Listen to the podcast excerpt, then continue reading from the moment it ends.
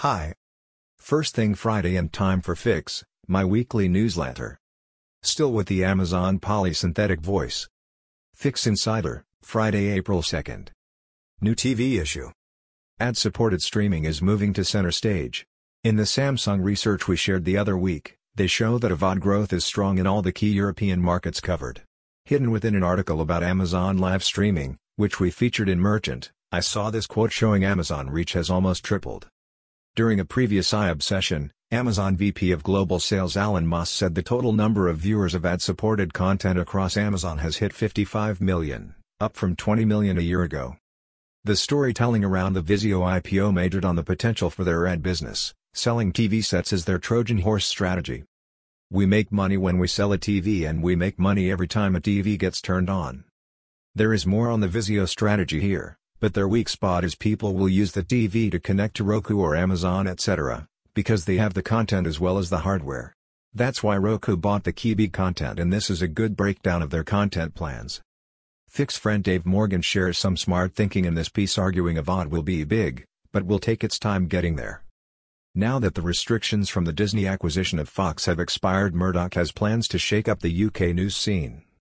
The Amazon deal for the NFL we mentioned in the last Newt Deep Dive is highly significant. It's the first time a digital firm has taken the main rights to a major event. Well now we have two, with DAZN beating Sky to the Serie A rights. The significance is that the maths now clearly work for GAFA etc., so they will compete for all the major rights from now on. AdTech AdTech continues to be in a holding pattern, still no news on when the iOS 14 and IDFA changes will kick in. An interesting thread in our AdTech Perfect Storm Guild suggests that the CAID spanner in the works will be soon sorted by the Chinese authorities. Explaining it, GDPR, cookies, IDFA etc., to a startup today, you realize what a mess we are in. Huge changes are imminent but little clarity on these changes and what is permitted in the future. Hard to think of another industry that could self-inflict such pain. But much of the noise comes from people who only half understand the business which fix friend Eric Seufert covers as he deconstructs the myth of surveillance capitalism. And the ICO are back. This IAB call to action is important, are you ready if they come calling? Speaking at our member briefing, the ICO's Director of Regulatory Assurance, Anulka Clarke, said that while the regulator realizes it will not be able to audit every company in the RTB space, it will be prioritizing based on risk. Information is emerging slowly, this technical paper on measuring the sensitivity of FLoCs, PDF, is evidence of the deep thinking that is going on at Google and this is a good summary of current developments. Within all this uncertainty, smart businesses continue to innovate and develop new thinking and approaches which should move the industry forward. Our friends at Blis are evolving their targeting tools, leveraging their strength in location data and insight, and blending in other data sources. R. As we program our upcoming event on R, there is a flow of news about the space. The Pokemon Go people at Niantic announced a partnership with some of the world's leading mobile operators to develop a 5G-enabled platform for AR, with a cool demo of Urban Legends. And there are rumors emerging about the next generation of Snap glasses.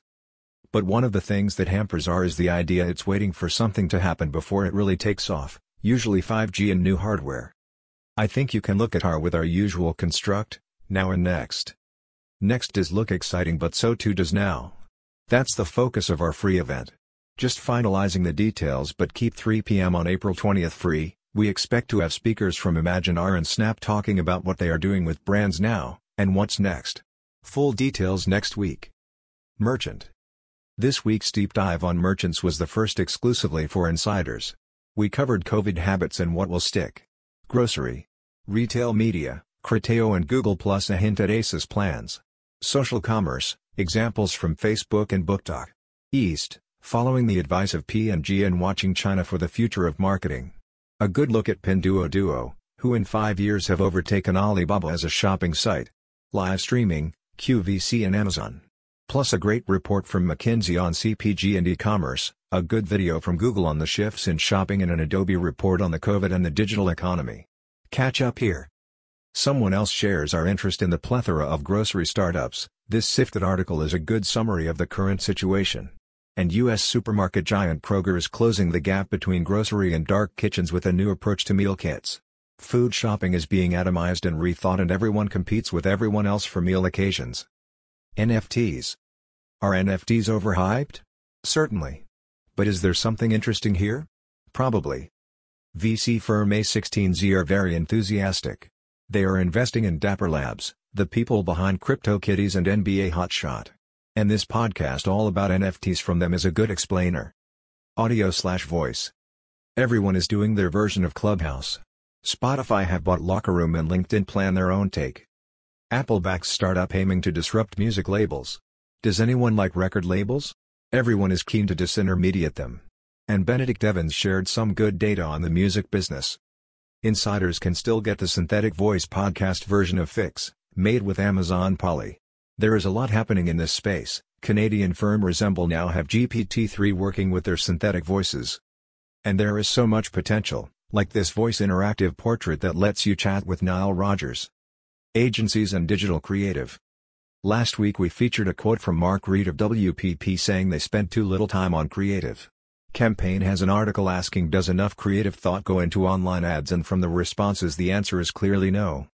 Another campaign article has the answer though, Lloyds have launched an in-house agency to do the stuff big agencies just don't do. The client is a fix friend and former colleague and he talks of Beehive creating the kind of comms that agencies aren't interested in. Defined as mandatory and regulatory communications, retail messaging and conversion marketing, also known as performance marketing. Beehive will allow the business to be nimbler, more responsive, and more effective across these areas but there is also an ambition to look deeply at the customer communications experience in these areas and how done brilliantly they can, in fact, drive brand preference. The headline for the article misses the point by talking of cheaper comms. This approach can reset the maths of their marketing. If creating the kind of comms that agencies aren't interested in results in ads that perform just 10% better, that unlocks a huge amount of value. I think this is a big step forward.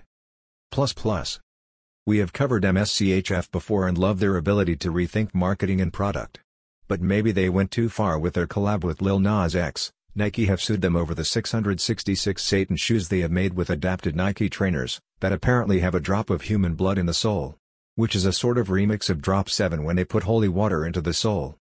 Investor Field notes, distribution and conversion models for consumer startups, smart thinking from a top VC.